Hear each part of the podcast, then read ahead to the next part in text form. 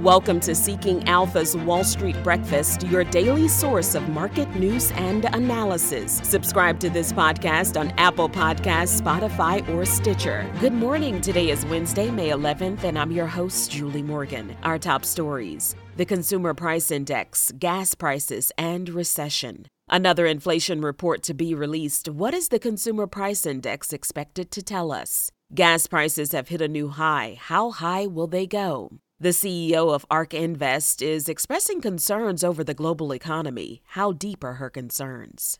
But first, let's take a look at the market. The Dow Jones closed down 85 points at 32,161. The S&P 500 up a quarter of a percentage point to close above 4,000, and the Nasdaq closed up just shy of 1%. The top gainers: Biohaven Pharmaceutical Holdings up 68%, Appian Corp Class A 39%, Vroom up 32%, Adapt Health Corp 30%, and Aurinia Pharmaceuticals up 26%. The top losers Desktop Metal Class A down 61%, Embark Technology 59%, Upstart Holdings down 56%, Cipher Mining 47%, and Future Fuel down 34%. The top gainers and losers at seekingalpha.com. We'll take a look at Dow, S&P, and Nasdaq futures in a few minutes, as well as the world markets. Now our top stories. Investors are bracing for another inflation report. The consumer price index is expected to come in at 8.1% year over year for the month of April. 8.1% would be lower than the 8.5% seen in March. That was the highest level of inflation since the early 1980s. The Consumer Price Index gives us a snapshot of overall prices, which means some goods could continue to rise. One thing to keep an eye on is the core inflation number, which does not include food and energy. Subsectors like cars and rent are other key areas. President Biden said in a speech Tuesday that inflation is his top domestic priority. He said the first cause of inflation is the pandemic because it shut down the global economy and threw supply chains and demand out of whack. He says the second cause is war in Ukraine. Biden says the solution lies in lowering costs through Medicare, port operations, and promoting competition. As for today's CPI report, one strategist says today's numbers alone are not the big inflection point. He points to March, April, and May as to what matters.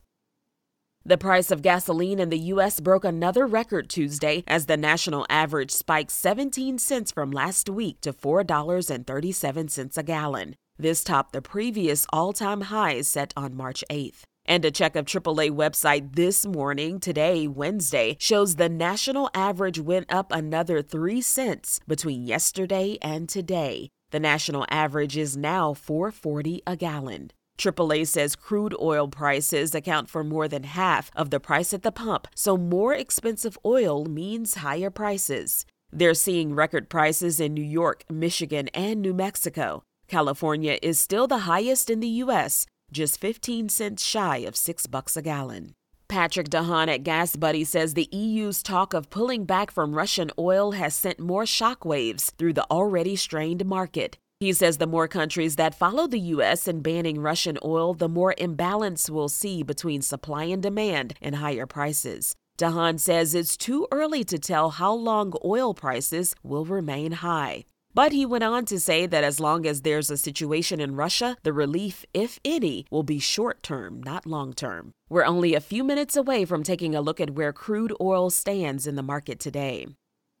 Cathie Wood, the CEO of ARK Invest, is expressing concerns about the global economy. She says that data out of China and Europe could point to the early stages of a downturn. She said in her latest monthly market webinar, quote, "We think we could be in a global recession." End quote. She said the sentiment indicators out of Germany have been quite concerning. She also shared her thoughts about inflation. Cathie Wood said that some progress has been made because some commodity prices are starting to top out at the very least. She went on to say that other inflation indicators like new and used car prices are falling. Specifically referring to used car prices, she says the fall has been quite dramatic over the past three months.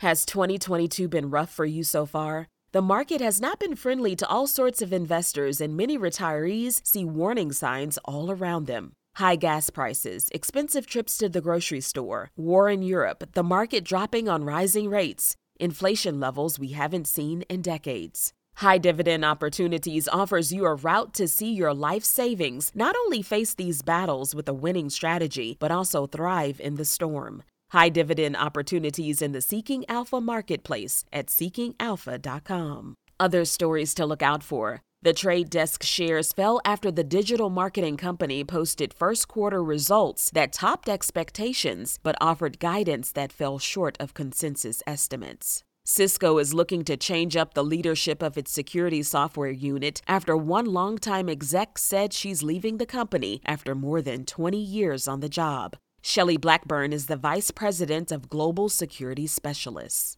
The shares of Northwest Biotherapeutics reached a 52 week low Tuesday after the clinical stage immunotherapy company announced phase 3 data for its brain cancer treatment. It was not good. And Elon Musk says he would reverse former President Trump's Twitter ban. This is if he succeeds in taking over the social media platform with his $44 billion deal. He says the decision to ban him was morally bad and foolish. These stories and more at seekingalpha.com under trending news. Taking a look at the markets at 6:20 a.m., Dow, S&P, and Nasdaq futures are all up. The Dow by 248, the S&P by 37, and the Nasdaq 138. Crude oil is up 3% at 103. Now on to the world markets. The FTSE in London is up just over 1%. Japan's Nikkei is up 0.3%. In Shanghai, they're up three quarters of a percentage point, and the German DAX is up 0.8%. On today's economic calendar at 8:30 a.m. the consumer price index and at 2 p.m. the treasury statement. That's it for today's podcast. I just want to say, as I finish out my first month, it has been great hearing your feedback. Please reach out to us and let us know what you think of the podcast or ways you think we can make it better and more relevant for investors. For the best investment analysis and news on the web, go to seekingalpha.com. Subscribe to this podcast on Apple Podcasts, Spotify, or Stitcher. You can sign up for our other podcasts, the Cannabis Investing Podcast and the Marketplace Roundtable Podcast podcast on those platforms as well. I'm your host, Julie Morgan. Go out and make it a great day.